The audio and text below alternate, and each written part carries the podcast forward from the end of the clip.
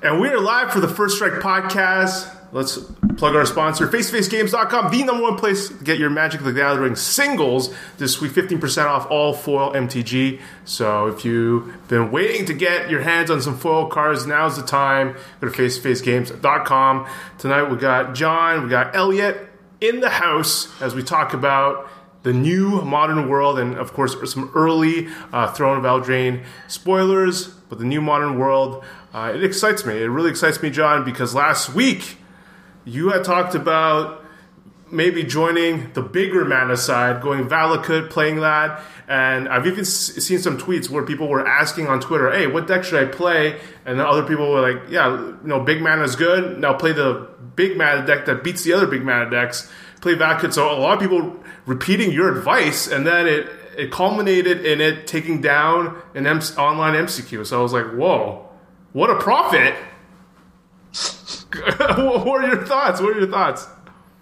No, I definitely got lucky, but uh, I think it speaks volumes that a, an excellent player who's like, you know, who's who's a spike and who's like willing to play anything, who, whose range is very wide, like Ross Ross Merriam, like ditch, uh, like his like other pet decks and just like go play, pick up a deck cold. Like, uh, if, people don't know, uh, Ross Merriam's also top four the Star City Games um, uh, Dallas event, and in fact, I believe that Jake Dershimer, who who won the MCQ, tweeted that uh, and thanked Ross Merriam for his list, which was on uh, Twitch on Saturday, so he can net deck him. So I think it was very cool. Um, I think Big Mana was where, was where we were supposed to be.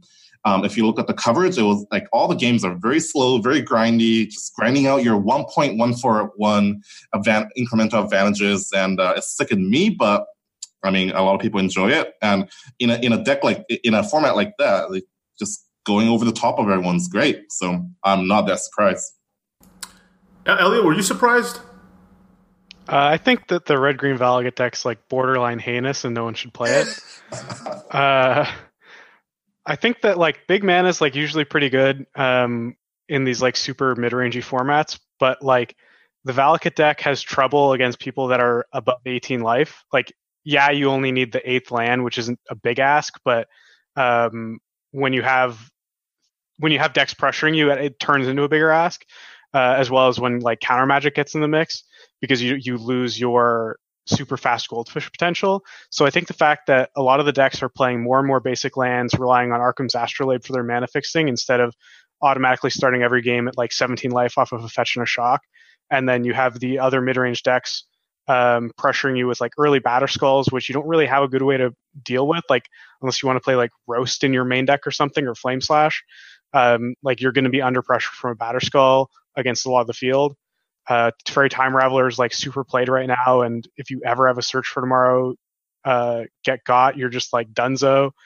Um, so I like, despite the fact that it won the PTQ and was in the top eight of the Open, um, between the top 32s of all of the events this weekend, so that's like the Open, the Classic, the PTQ, the Challenge, there were only two copies. That that was it. So uh, coming from someone who's played the deck a lot in the past, I, I think this is not the time. and to that, you say what, John? Like I, I sympathize, Elliot. Like Valakut and Tron are the two decks that's always tempted me every time like I try to theorize what's good, what's well positioned in the format. I say, well, it's got to be Tron's time, or it's got to be uh, Storm's time, or it's got to be uh, Valakut's time. And every time I freaking test Valakut, I'm always going like 35, 40% win rate. And it just, the deck just like rolls, rolls over sometimes and it doesn't feel great. Um, I, I, do understand the um, point about Stoneforge Mystic, but um, eight lands is like 36 damage, and that takes like one, two, three, four, yeah, four, four Stoneforge hits. And like I understand about the concern about that, but like I think the generic, the fundamental turn of moderns like considerably like slow down. Like it's got to be like five or six to be honest. Like there's barely any. I don't think fast combo is around anywhere right now. So like I think you have enough time to have countermeasures. I think um, Veil Summer has been a very good addition. Um, Blue White used to be very good, and then with Field of Ruin and the Planeswalker turned pretty bad. Like uh, countermeasures like uh, Carnage Tyrant was okay, but still like susceptible to Wrath and all that.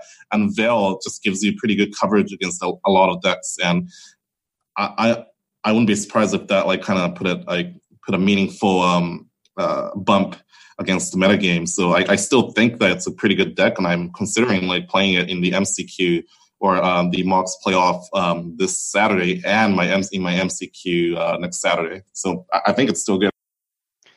Yeah, the issue with the eighth land is that unless you have a draw involving uh, Prismatic Omen, and I, I can't even really think of the combination of cards that gets you there on turn four with that, um, is it, it pushes you back at least one turn.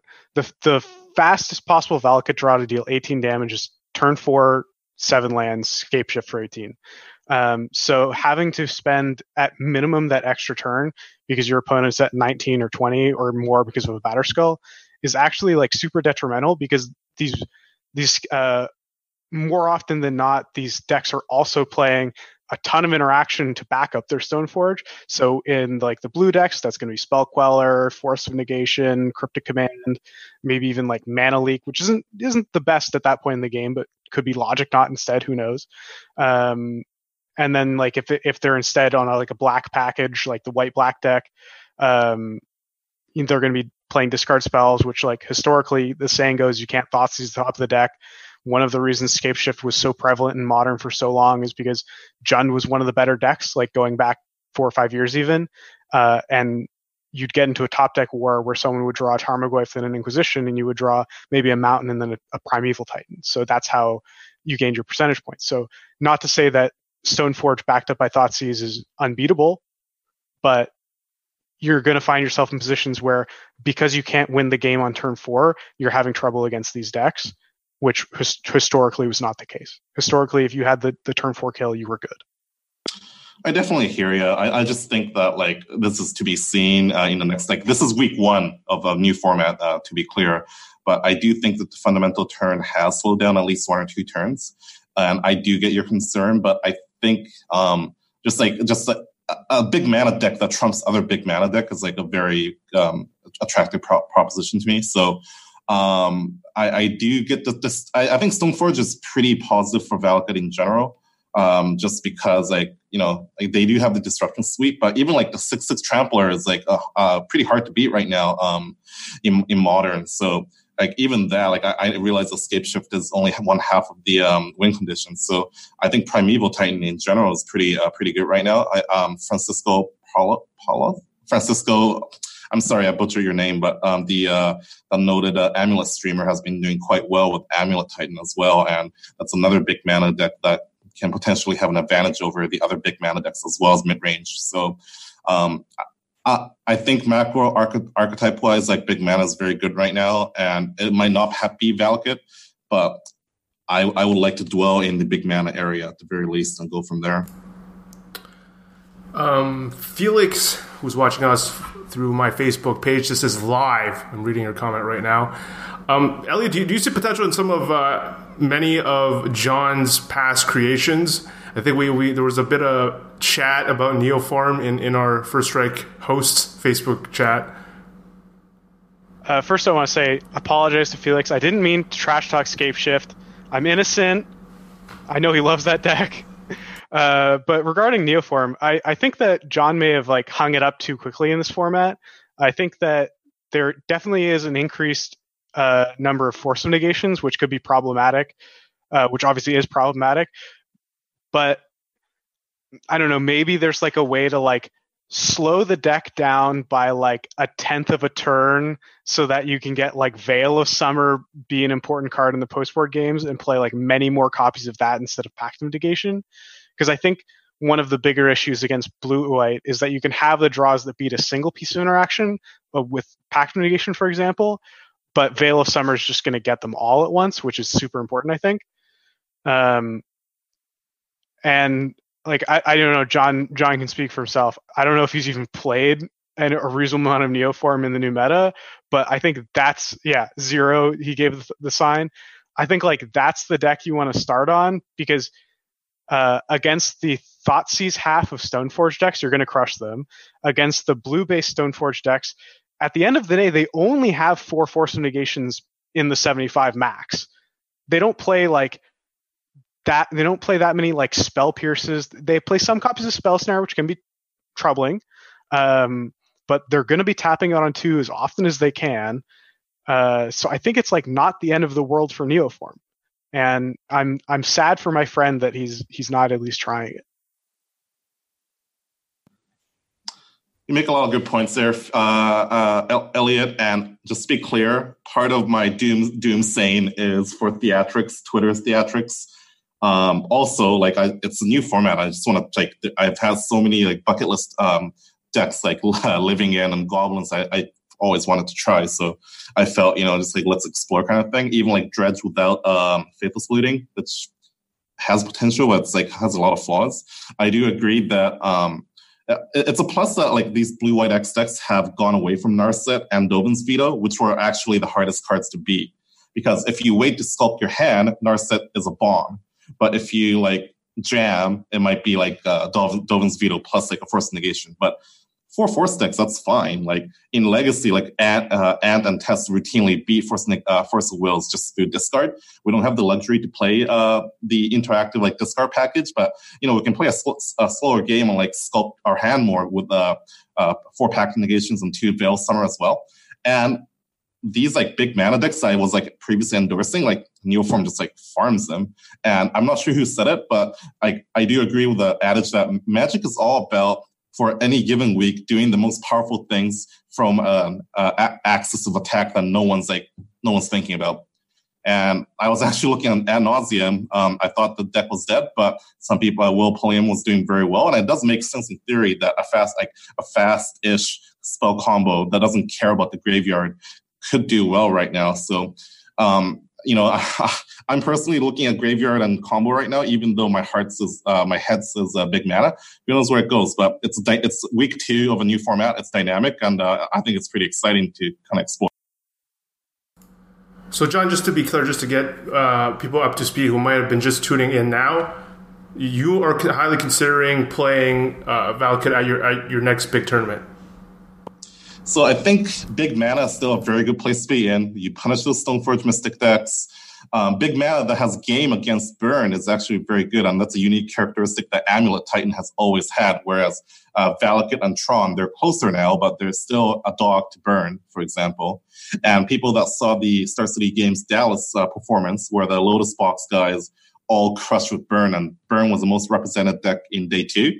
I think people are going to see that, and at the very least, burn is going to be on everyone's mind. If not, people are playing it. So I think like amulet, if you can play it, is in a well a well positioned um, spot. I think fast combo, spell combo, if there is one that's good, I think that's that's where I want to be ultimately. I'm not comfortable with Storm.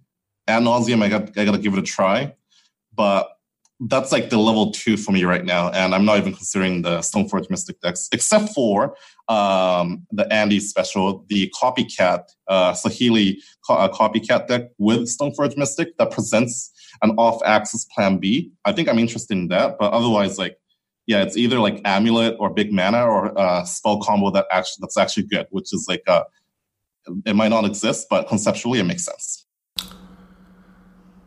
But did, did you play Stoneforge when it, when it was in competitively when Stoneforge was in standard, John? No, I didn't play during the Caw-Blade era, but I've heard horror stories about the mirrors and all that, and it's kind of like a, it kind of sounds like a terrifying standard form. that copycat that, that, makes me makes me think of when you had Stoneforge and and Splinter Twin uh, as as part of uh, a deck. There was like a Jeskai deck that played everything. Um, Twin Elliot, Blade. Yeah, Twin Blade. It was, uh, and this is like the modern version.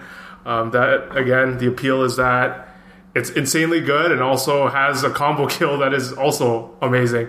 Uh, Elliot, where, where's your head at when it comes to what would you think would be a good starting point for people who have uh, upcoming important tournaments, especially um, the Toronto MCQ that's coming up in I, believe two weeks. So, uh, well, if I had to play a deck, if I had to play a tournament tomorrow, uh, I would probably play the Jeskai Copycat deck.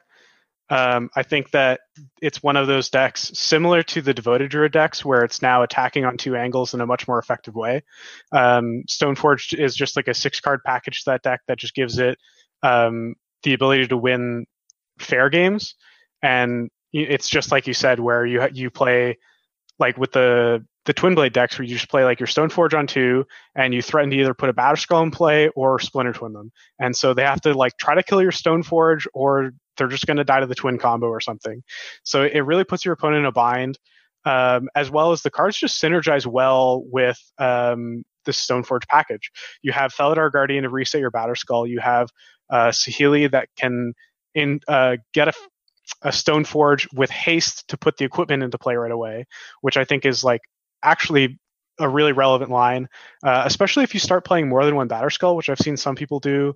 Uh, maybe like a one-one split in the sideboard for when you need to get like super grindy. So I think that's an interesting avenue to explore. Um, it, outside of that, like where I would go forward, um, I'm kind of intrigued by Ad Nauseam. That's kind of a deck that's always been on my radar, but like is barely missing out on being good for whatever reason. Like there was a while where Izzet Phoenix was one of the best decks in modern, and you you could farm Izzet Phoenix with Ad Nauseam every single time. But um, there are obviously a bunch of other rough matchups, but Ad Nauseam is one of those decks where if people are playing Stoneforge Mystic, uh, you know, you don't care about them hitting you with lifelink and going up to 30 life or whatever. You're going to deal, I, I, think it's like 40 or 50 something damage. So a well reasonable amount of damage with your combo to win, or just lab maniac them, obviously. Um, of note, we were talking about Force of Negation being super important for the Neo brand deck. Uh, it's less effective versus Ad Nauseam because you can instant speed combo. So you can go off on their turn. You have to use the Lightning Storm kill then, or at least have like the Jace or um, Lab Maniac in play, but it turns their Force Negations into cancel. So that's like huge upside for you. Um, and as John typed in our chat, it's also not a five for one when you cast a Force of Negation against Ad Nauseam. Um, although it could be if there's some Lotus Petal or uh, um, Lotus Blooms in play. Who knows? Uh, so yeah, I think those would be like tomorrow. I would play Stoneblade. Uh, if I have a couple weeks to prepare, I would try out things like Ad Nauseam. I would try to do some some more combo stuff. I I can't believe I don't know. We've been live for like 30 minutes, and I'm just now mentioning the Whir deck that Harlan Führer has been like farming the SCG tour with. Uh, someone said a stat like his his copy of the deck has made the top eight of every SCG Open it's it's been played in, whether it's in his hands or one time he lent it to someone who top eighted with it. So uh, uh, this is one of those times where I think it's not just Harlan being a master of the deck, which he obviously is, but this deck's like borderline absurd.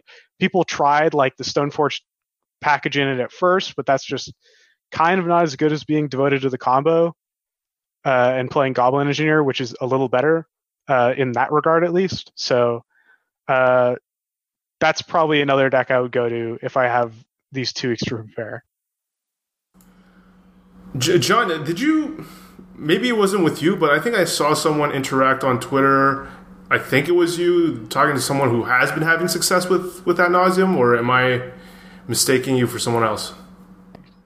Yeah, that's actually Will Pulliam, and uh, uh, I think it was yesterday when he posted that he was 21 of four with Ad Nauseam, and uh, he he said like been like easy, easy an easy time farming things, and well, Pulliam has had um, pretty good success in Star City games uh, as well as online, just like playing these like off the wall decks. Um, so like I did definitely take notice and like if the format is full of burn and Monarch Phoenix, which debatable, but burn definitely like burn is like a buy for Ad Nauseam. And if uh, if formats are just like super grindy and super slow, the clock is not there with like the Bant Stoneblade or the four color Stoneblade dork, dorky decks or Soul Herder and whatnot then like nothing like very little decks punish nonsense more than Ad Nauseam, uh, in my opinion. The reason why I think people thought that Ad Nauseam was dead was because one, I think the power creep was was thought to have left the deck, which deba- debatably it is true, and two, um, the two decks that w- which they farmed before were Tron and Blue White. Tron gained a very important tool in Karn the Great Creator, which can shut off Pentad Prism and Lotus Bloom and they can also just like win win the game through like the lattice lock, which I don't know how much affects them, but it's I don't think it's a buy anymore. And blue white, which I believe also was close to a buy, has gained so many tools: force negation, Dovin's Veto, Teferi Time Raveler to shut off your Pact Negation, uh, Field of Ruin to shut off your Boseiju, who has which has gone from a staple to unplayable, um, and like cards like Jace, who which lets you like keep your card advantage up, and it's like a very lethal uh, win condition. So I think that matchup went from a buy to slightly unfavorable now. So that's why people uh, they stop seeing play. In addition to Grixis Shadows being uh, being a deck, but there's a lot of slow, unremarkable uh, mid-range decks right now, all centered around Stoneforge Mystic. So I think Stone, uh, I think Ad Nauseam actually could be good. It's worth testing for sure, and I'm going to test. Um, one, one last thing before we switch we we me- uh, mentioned it at the tail end of, of, last episode, and I had planned it to be the bulk of my table for two podcast, which is about thoughts and considerations that people don't think about when choosing a deck. And John, you became a huge part of that episode, and I'm glad to hear that you enjoyed it and that you agreed with a lot, if not everything we said. So, where where would you use this type of discussion uh, moving forward? Would Ad Nauseam fit into a high variance type deck where you have really good matchups and maybe not so good, maybe perhaps a, a decent fail rate. Would this fit in that? If I want to win a tournament type deck, would you put that in that category? So, I think Ad Nauseam's uh, distribution of um, fail and success cases are a bit flatter, meaning that um, even if you don't do anything for a while, you have enough cantrips and scries and all that, you'll eventually get there more often than not. Whereas the neoform, uh, neoform's profile of uh, outcomes are very polar. Like maybe 70% of the times you win by turn five, and 30% of the times you just don't win, period, and you get sent to a shadow realm. Um, in terms of matchups, um, I, I, think it does have a lot of like lopsided matchups, uh, but the lopsided matchups are pretty few in between. I think um, Jund is tr- has traditionally been a uh, predator to ad nauseam, but the change from Dark Confidant, Confidant to Wrenn, I think, helps greatly. Um, I think like that matchup is like close to even now. Uh, Grixis Shadows is still uh, unwinnable, so don't bother. Um, Infect is still around, but in less uh, less numbers. That matchup is still un- unwinnable. Don't play things like Dark Darkness, just punt it. But otherwise, like there are also buys like uh, Valakut, for example. Valakut can never beat uh, Ad Nauseam. Uh, uh, Burn and like any like dorky three color like mid range decks that can't kill ASAP. Like they, they just get farmed by Ad Nauseam. So it does have uh, it, it does have like volatile like form uh, matchup spreads, but in a good way, and it does have a good floor because of the cantrips and whatnot. So you won't feel as bad as you would if you if you keep failing with Neoform. So that's that's also a consideration. I'm not kidding. Like some people just don't want to play Neoform because they don't want to feel the feel bad of just like drawing nothing when you're one card away for like ten turns. Whereas ad nauseam, that's like very unlikely to happen.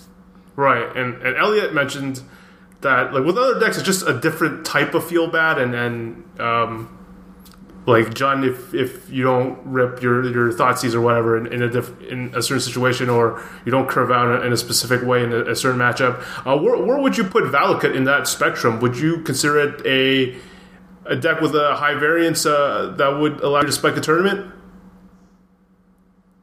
I definitely don't think it's as extreme as either Neoform or Ad Nauseam, but it's sort of approaching that when you compare it to a deck like Jund.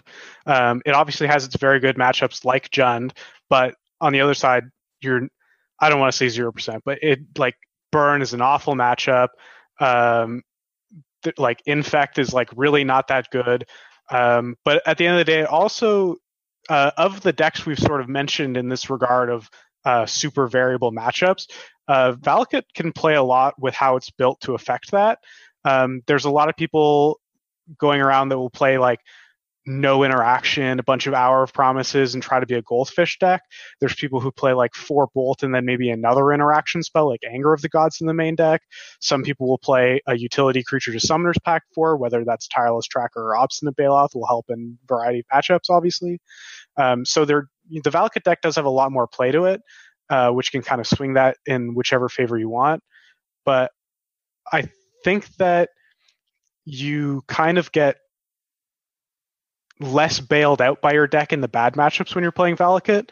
One of the draws to playing Neoform is that even if you play against your theoretical worst matchup, it's possible to turn one kill them. And the same is sort of true for Ad Nauseam, which isn't as fast but has potential to gold three uh, turn three goldfish kill people.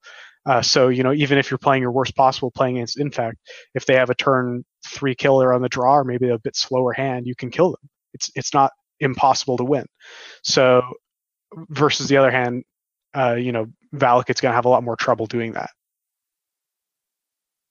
All right. We've got, a shout out from P Sam's in the chat for Tropical Merfolk. I saw uh, Nikachu tweeting this week. Looks like he might be trying to integrate Stoneforge Mystic in a, in a, a new Merfolk list and calling it Stonefolk.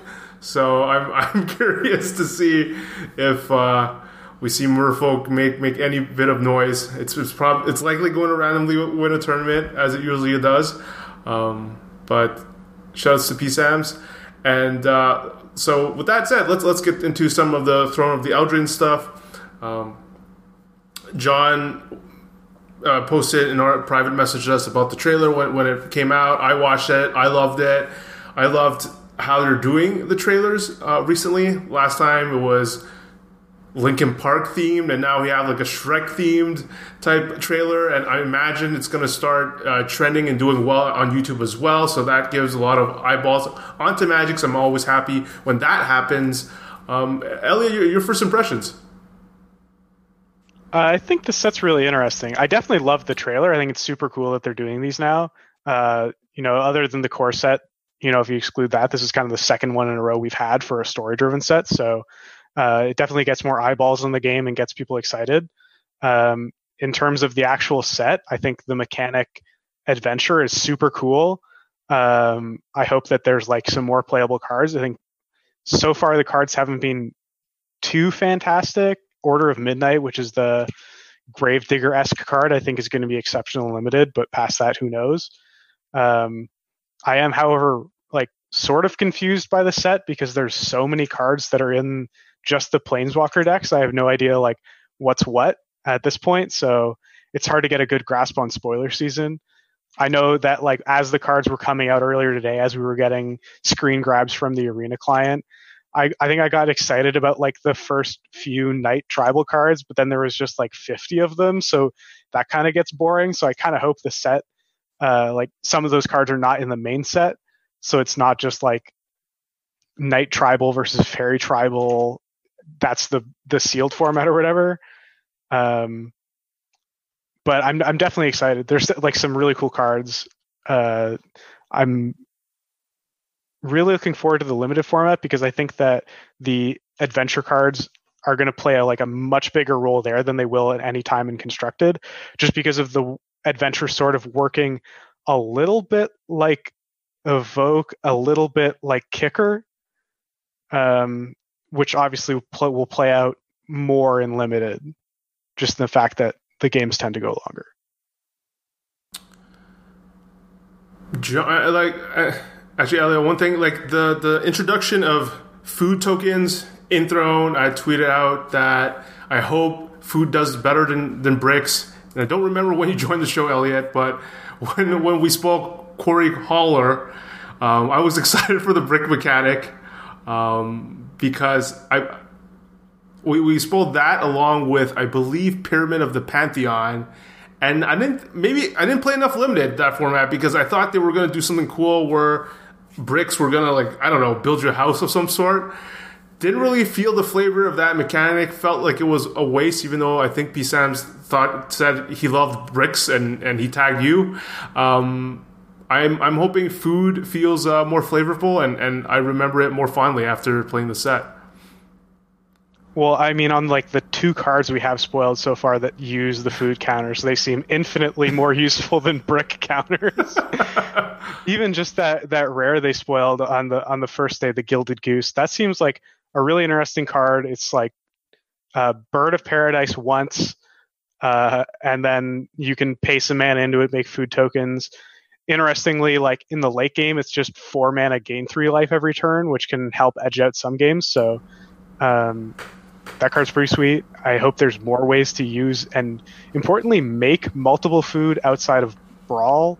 there were some cards spoiled that that like care about only the make them for like the number of opponents you have, which is obviously super cool for Brawl. Do whatever you want there. I don't care, but I'm I'm hoping they have some sort of application in standard. Uh, John, before we get into this, some of the specific cards, let's just get a, a, few words from you for, for your first impressions of the set, of the flavor.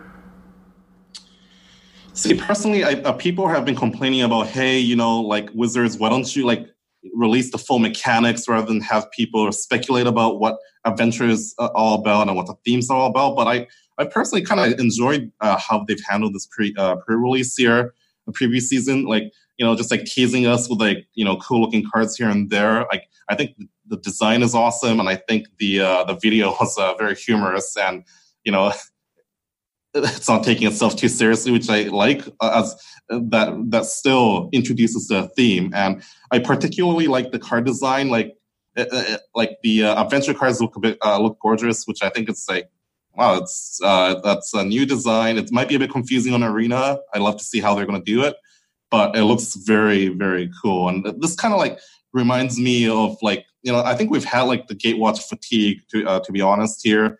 Um, ever since like I, have started playing near like Shadows of Innistrad, it's all about the same story, same planes, etc., etc.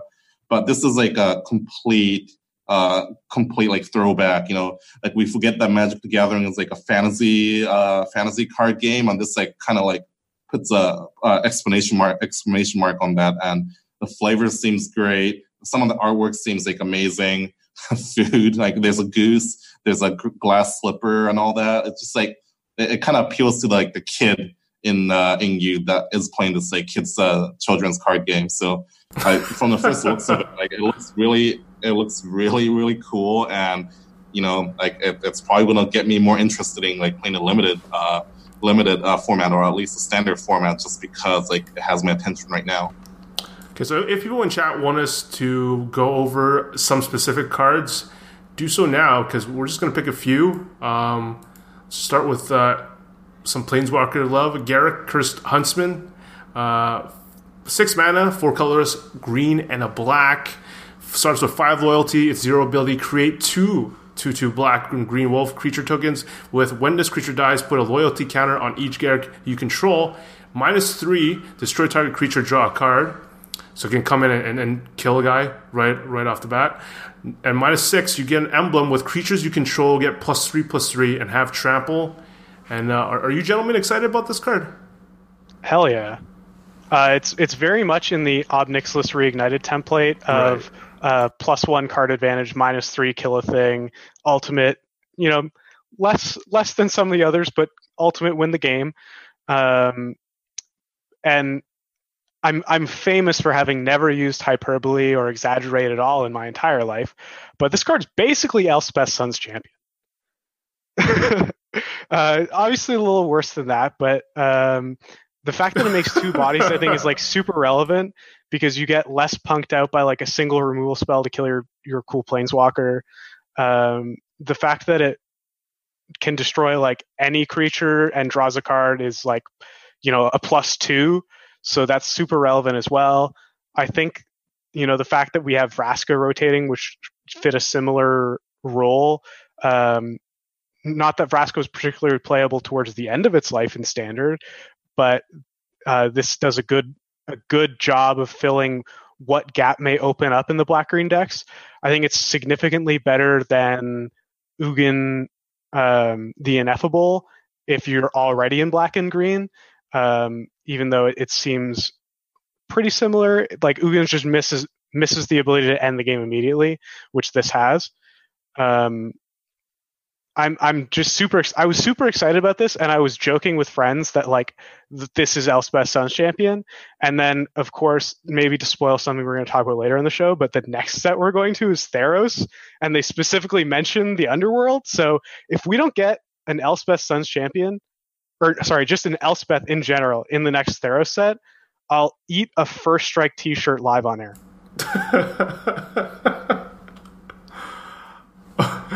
Thoughts on Garruk, uh, John? Just looks like, like a staple in standard. Like it's, I know it's six mana, and I realize that Liliana Dreadhorde General didn't see as much play as we thought, but I, I just think this is like a mid-range breaker.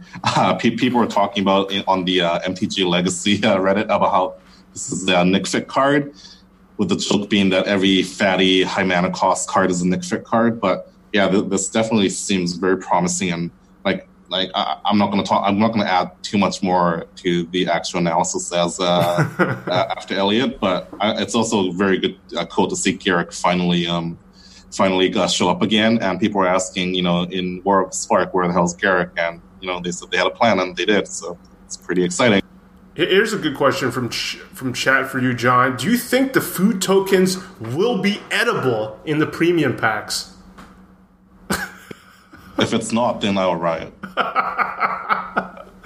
I mean, it'd be awesome. Um, thoughts on Midnight Clock if a control deck exists? So, Midnight Clock is three mana artifact, one blue, two colorless. When you tap it, it adds a blue mana. It's like a mana rock. Uh, two colors and a blue for an ability to, that's put an hour counter on Midnight Clock. At the beginning of each upkeep, put an hour clown, counter on Midnight Clock. When a 12 hour counter, love the flavor, is put on Midnight Clock, shuffle your hand and graveyard into your library, then draw seven cards, exile Midnight Clock. Hmm. Have either... John, do you want to call this one unplayable or should I? I think the flavor is so freaking cool. Um, this type of card, I, I I just really need it to be like lower cost, so I can just like plop this and set up camp like really early before your opponent can interact with it, kind of thing. This being three mana, probably probably not a thing, and I don't think like the payoff is like strong enough to do like comboing like co- comboing things in eternal eternal formats. So probably not playable, but I'm happy to hear otherwise if you think so someone's going to build a really cool brawl deck with it, and that's the extent of the play it'll see. It's just so expensive. Do you even like? You don't even play this in limited because it's so slow. Uh, if the limited format's really slow enough, this is like a worst case bad Manalith. So if, if it's like super super oh, slow, right, where you right. want the ramp spell, and then like maybe you regas up at the end, then like it's okay. So I wouldn't totally write it off. But man, if I open Midnight Clock instead of like there's there was like a blue rare that's maybe Planeswalker deck only, but it's something like five mana, five four flyer with four mana, make a one one draw card. Like if I open Midnight Clock instead of that, what am I doing here? um, thinking thinking about the some of the adventure cards. Um, my friend, uh, I guess we had on the show, Pascal Maynard, tweeted like, how, do you, how can you make uh, a game less likely to be good on mobile? Create a card that's that's essentially two cards. And and John uh, mentioned it when he, we talked about them, how he was curious about how he they would look on Arena. Um, but but now I'm going to throw this out here. Like, do you actually think it's in their plans to ever port to mobile? As someone that, again, uh, Elliot would know this. I, am playing team fight Tactics like crazy, and there's this strong team fight Tactics crowd and this strong over Underlords crowd that says, "Well, Underlords on mobile, that's why it's better." But me now, now that I've been playing it a lot, I just feel like some experiences I'm okay with it sticking to the desktop. I, I actually don't think I, I care that much if Magic never comes to mobile. I don't know if that's a hot take, but uh, Elliot, your thoughts, like like with these cards that they're designing, like and how the game is. Do you think it's ever going to into mobile? Uh, I think that the fact that there's these cards uh, doesn't really play too much into how it's going to work on mobile. We already had like during the beta, at least, we had the aftermath cards, which uh, you know is already super confusing. There's like split cards, which these could function similarly to on Arena. I, I know that um, the Brawl decks are already live, so maybe people are already casting Aftermath card or um, Adventure cards, and it works differently. But there's no reason why you can't just like drag you're going to cast the spell, then pick which half you're going to do. It's not that complicated um, in terms of how it works on mobile. I think that the scope of Magic is way too big to do it on mobile. Uh, when you look at a game like Hearthstone, it's very well confined to. I think you have like seven board spots. You have a max hand size of nine. Nothing ever gets bigger than that. Uh, versus Magic, you have potential infinite combos even in standard.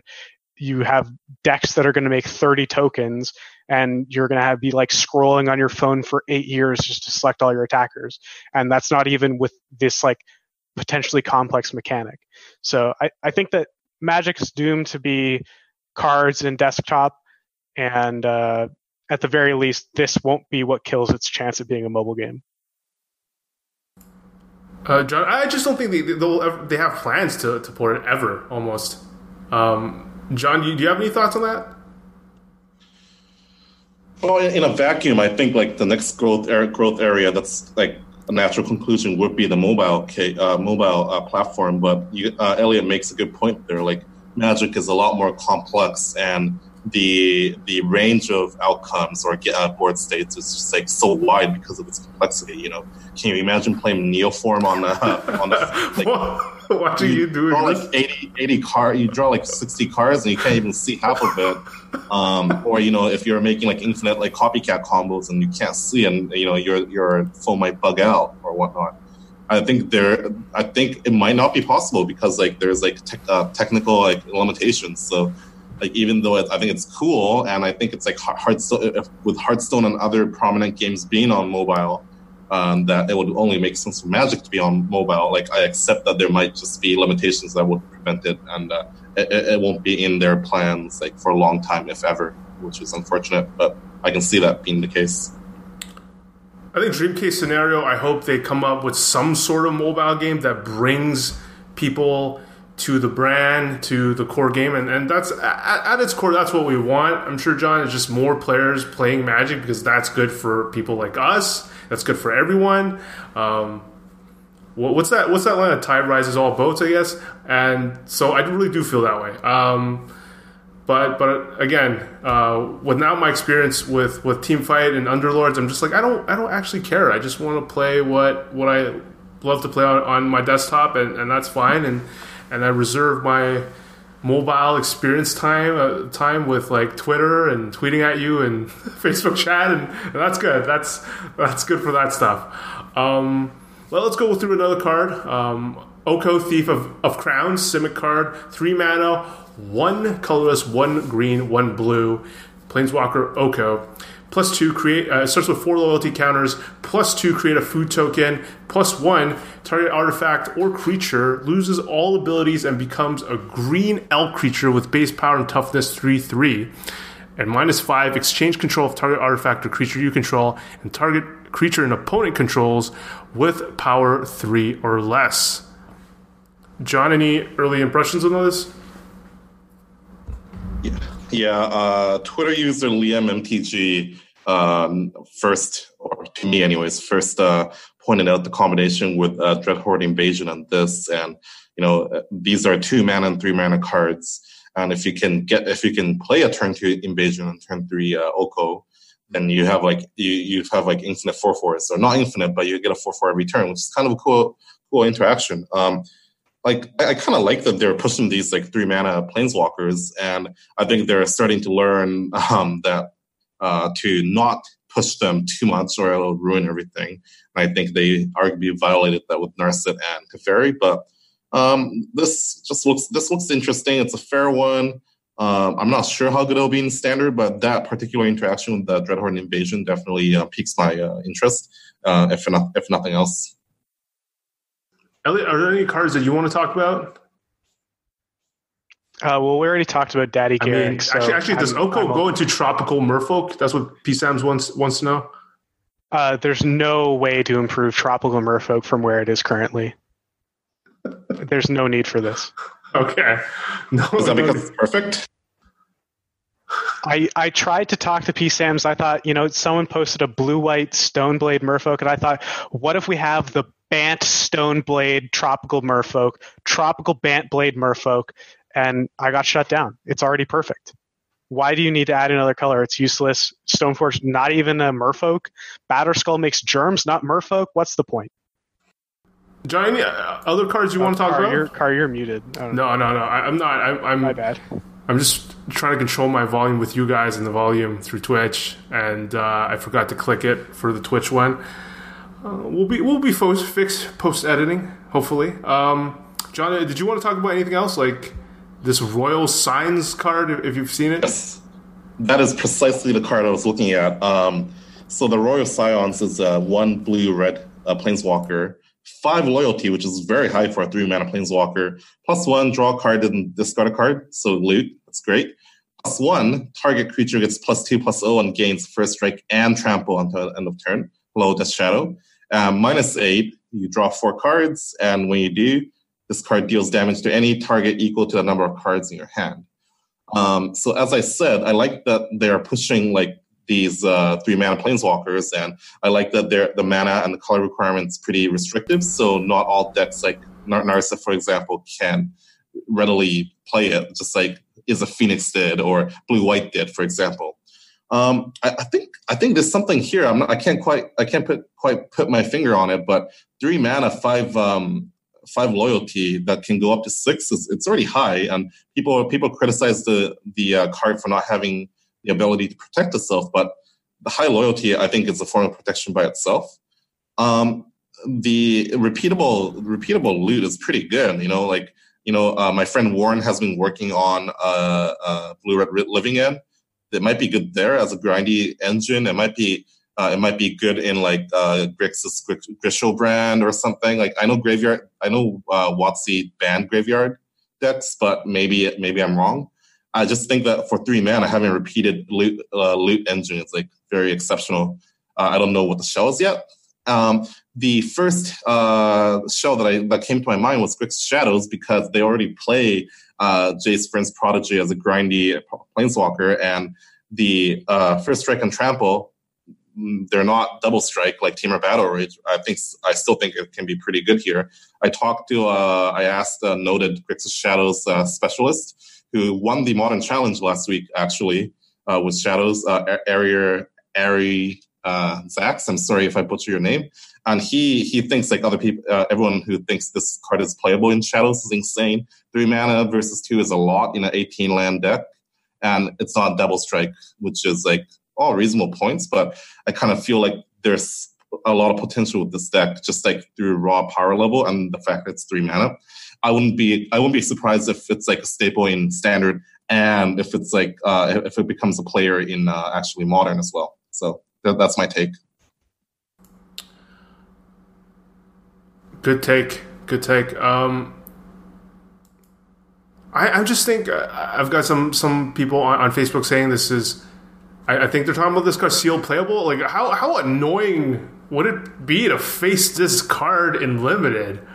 I mean, I already hate uh, in the old days. I hate having when when we discovered when people discovered how good Merfolk effects are. Uh, it's just annoying to see it continually go on. And like, how do you even kill this thing if it drops on turn three? It's a it's a turn three six loyalty planeswalker. That by itself is very hard to kill, and it'll just keep drawing you into action, which I think is very good. In limited, I wouldn't be surprised if this is a bomb. Yeah, this is no, no, this is a super bomb. I mean, sealed, I, sealed playable might be the most accurate thing said about this card on the stream so far. this is this is retard. Whoa, this is ridiculous. That's what I want to say. Um, if, if, this sees any play in standard, I'll also eat a first strike shirt live on air. Whoa, it's so bad. Did you get that card? Okay, so first of all, it's pretty high loyalty. I, I uh, well, we can't wait for the top. I can't wait for the top five list. But but go ahead, Elliot. Okay, so I I'm actually I so we're losing Enigma Drake, keeping Crackling Drake, I believe. Um, so there's like not. Uh, and I guess we keep Arclight Phoenix, but there's not that like many ways to abuse this in standard. We like historically like the the decks that want to be looting are not the decks that want to be giving things first strike and trample and plus two plus O. So they're kind of really at odds there. Uh, and then on top of that, like you're gonna minus eight your planeswalker to kill a thing and draw four cards. That sounds really great, except it's happening on like turn eight if your planeswalker survived that long.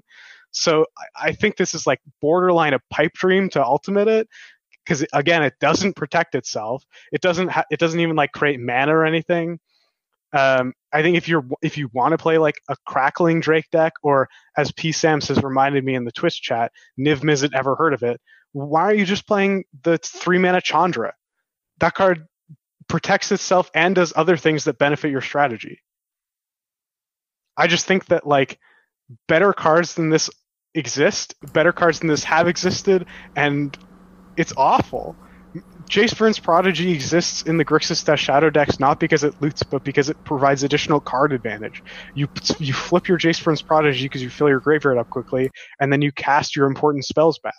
You cast your Fatal Push again. This just loots and turns a land into I don't know a Mishra's Bauble or something. like like looting isn't powerful. Uh, I think in the right context, it's very powerful, but without faithless looting, like I'm not, I'm not sure. I'm pretty sure there are decks that does want a, a, good density of this, like for a graveyard combo or something like that. I realize that three mana is a lot in um, in, in uh, modern, but um, this is like the first of its repeatable effect, and like I understand that a lot of decks do not want the plus the uh, plus the first strike ability with the loot ability, but I would just like think of it as uh, gravy rather more than anything here. And yeah, like I, I, just think like a repeatable three mana looting effect that has other uh, benefits. There's got to be something there. Like I, I don't know off the top of my head. Like shadows was one uh, one, but I just yeah I, I can see the reasons for not uh, for that card not to be good there. But I, I I do feel like there's use there somewhere. I just can't put my finger on it also to bring up the like Jace Vryn's Prodigy thing again, I played a lot of that card in Standard, and you would play decks with Jace Vryn's Prodigy that played 12 or more fetch lands, and there was absolutely nothing worse than having to loot three times with Jace.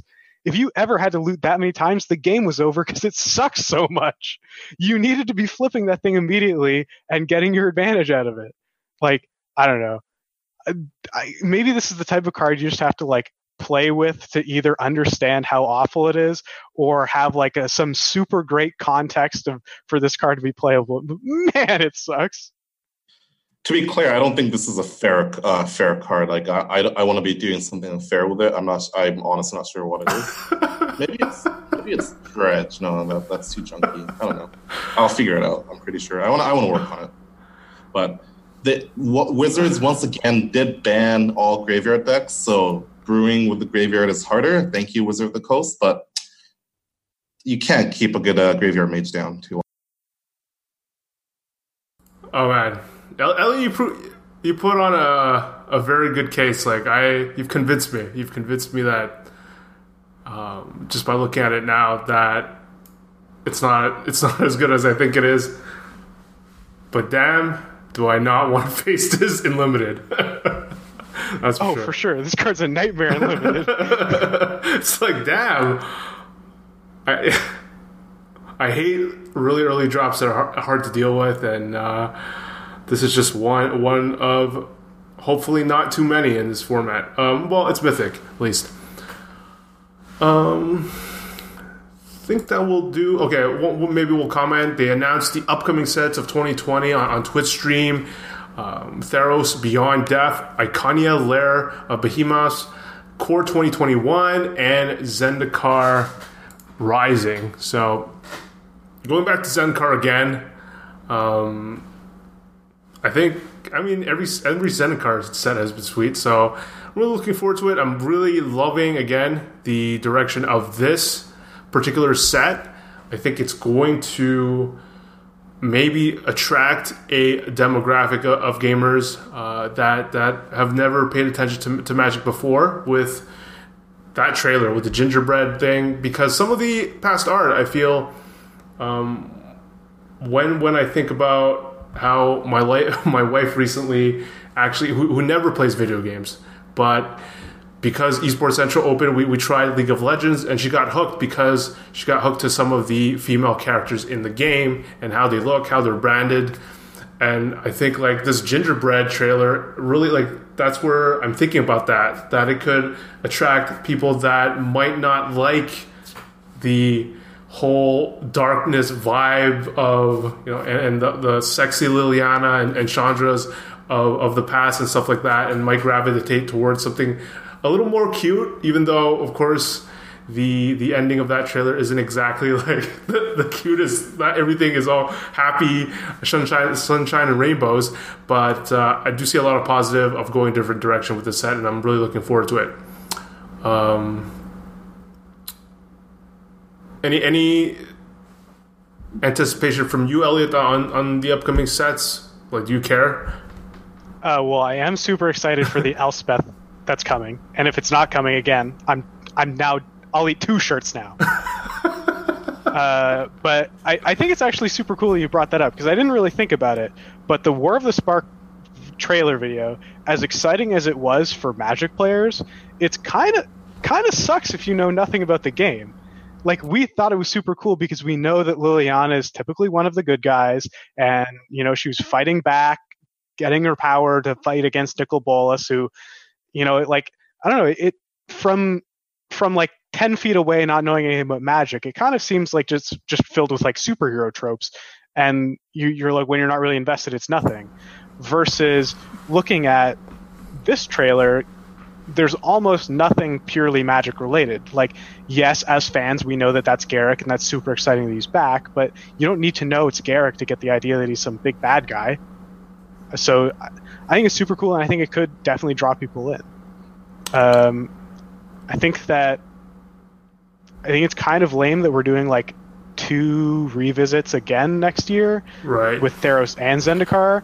I like I don't obviously we, we have no idea what's on their plate for their future after that, but uh, it's always fun like as we're talking about getting excited about this new adventure mechanic and like this is a new world so people were super hyped to hear we were getting fairies back in this new world that's going to be like super exciting and it kind of sucks that we're only getting one new world next year again I'm, I'm not someone who's super invested in the lore so maybe people who are on that side of magic care more about going back to planes like Zendikar and Theros, where we have an established story and are following up and learning new things.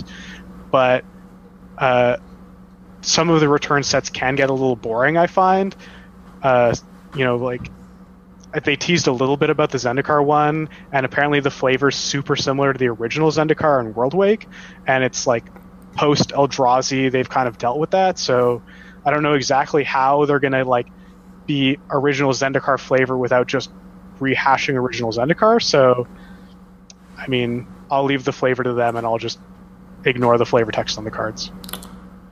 P. Sands mentions the pre-order sleeve cosmetic for Arena is a gingerbread lady, and he's here for it. And then, yeah, I mean, I only bring this, I only bring a League into this a lot just because, again, it's it's like the first game, video game that that my wife has got hooked into since since she's just been a consistent 100% Tetris player her entire life, and, and she got hooked on League because um, as stereotypical as it sounds, she bonded with the, the female characters in the game, Miss Fortune, uh, Jinx, and, and how the characters don't exactly look.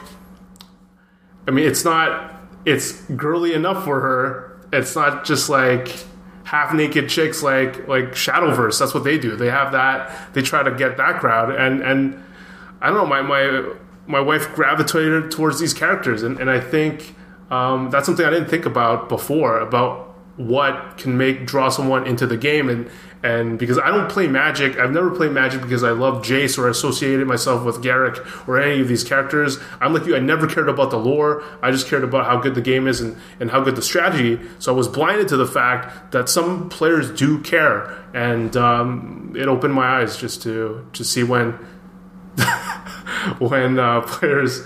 Uh, don't show Oko to my wife. Got it. Uh, when players uh, might be drawn because of the art, because of these other things. I can't relate to that, but now uh, I'm beginning to see that way more.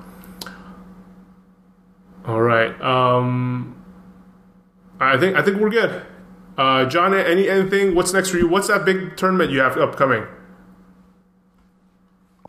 Well, we actually have a pretty packed uh, Magic Online. Um, weekend. On Saturday, there's a Legacy Mox prelim. I'm probably going to play on it, um, even though I haven't played Legacy in a while because I have too many uh, too many qualifying points, as well as the modern uh, modern format playoffs, which is kind of exciting. I love to love to uh, qualify for the modern finals with all the other modern ringers.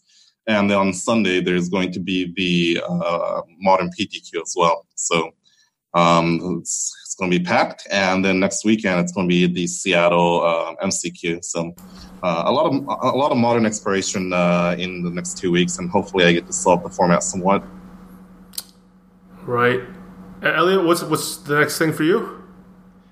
Uh, well, I was hoping to avoid playing the Sunday MCQ that's modern, but I might be hooked into that. Uh, and then the next weekend for me is uh, Syracuse, which is Legacy. So I'll have to find another modern deck to play on the Sunday as well.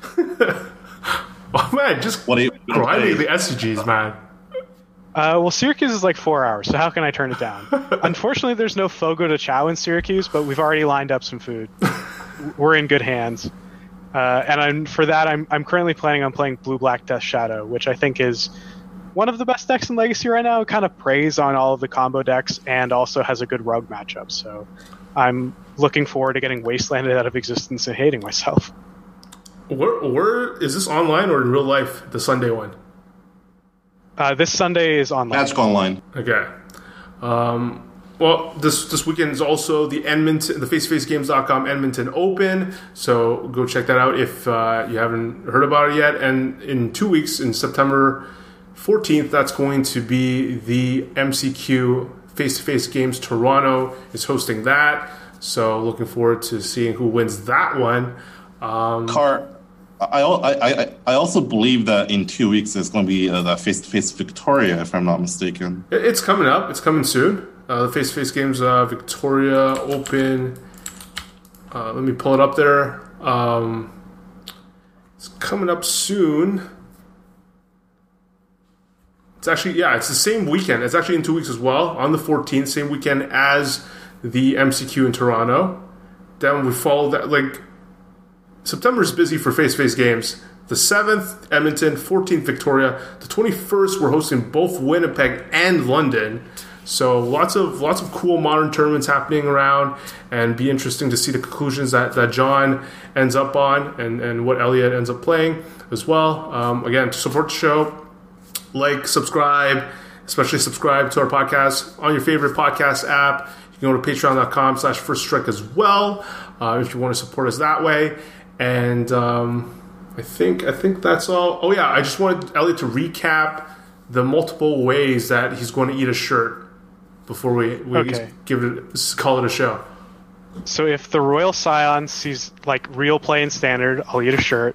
And if there's no Elspeth uh, card in the next Theros set, I'll eat two shirts. So three potential shirts to be eaten. and I'm gonna set up a PO box so the viewers can send me their shirts to eat.